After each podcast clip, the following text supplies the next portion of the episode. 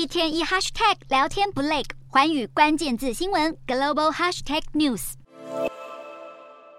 美国联准会宣布维持利率不变，但却暗示年底前将再度升息。决策官员警告，近期美国经济比预期强韧，明年降息幅度比先前预估还小。市场闻讯后，大型科技股领跌，美股四大指数全数收黑。道琼指数下跌七十六点八五点，收三万四千四百四十点八八点；纳斯达克重挫两百零九点零六点，收一万三千四百六十九点一三点；标普五百下滑四十一点七五点，收四千四百零二点二零点；非半指数下跌六十点二二点，收三千三百九十八点八零点。欧洲股市方面，联准会公布利率决策前，欧洲投资人就押注九月利率按兵不动。欧洲三大股市全数收红。英国股市上涨七十一点四五点，收七千七百三十一点六五点；德国股市劲扬一百一十七点一一点，收一万五千七百八十一点五九点；法国股市上升四十八点六七点，收七千三百三十点七九点。以上就是今天的欧美股动态。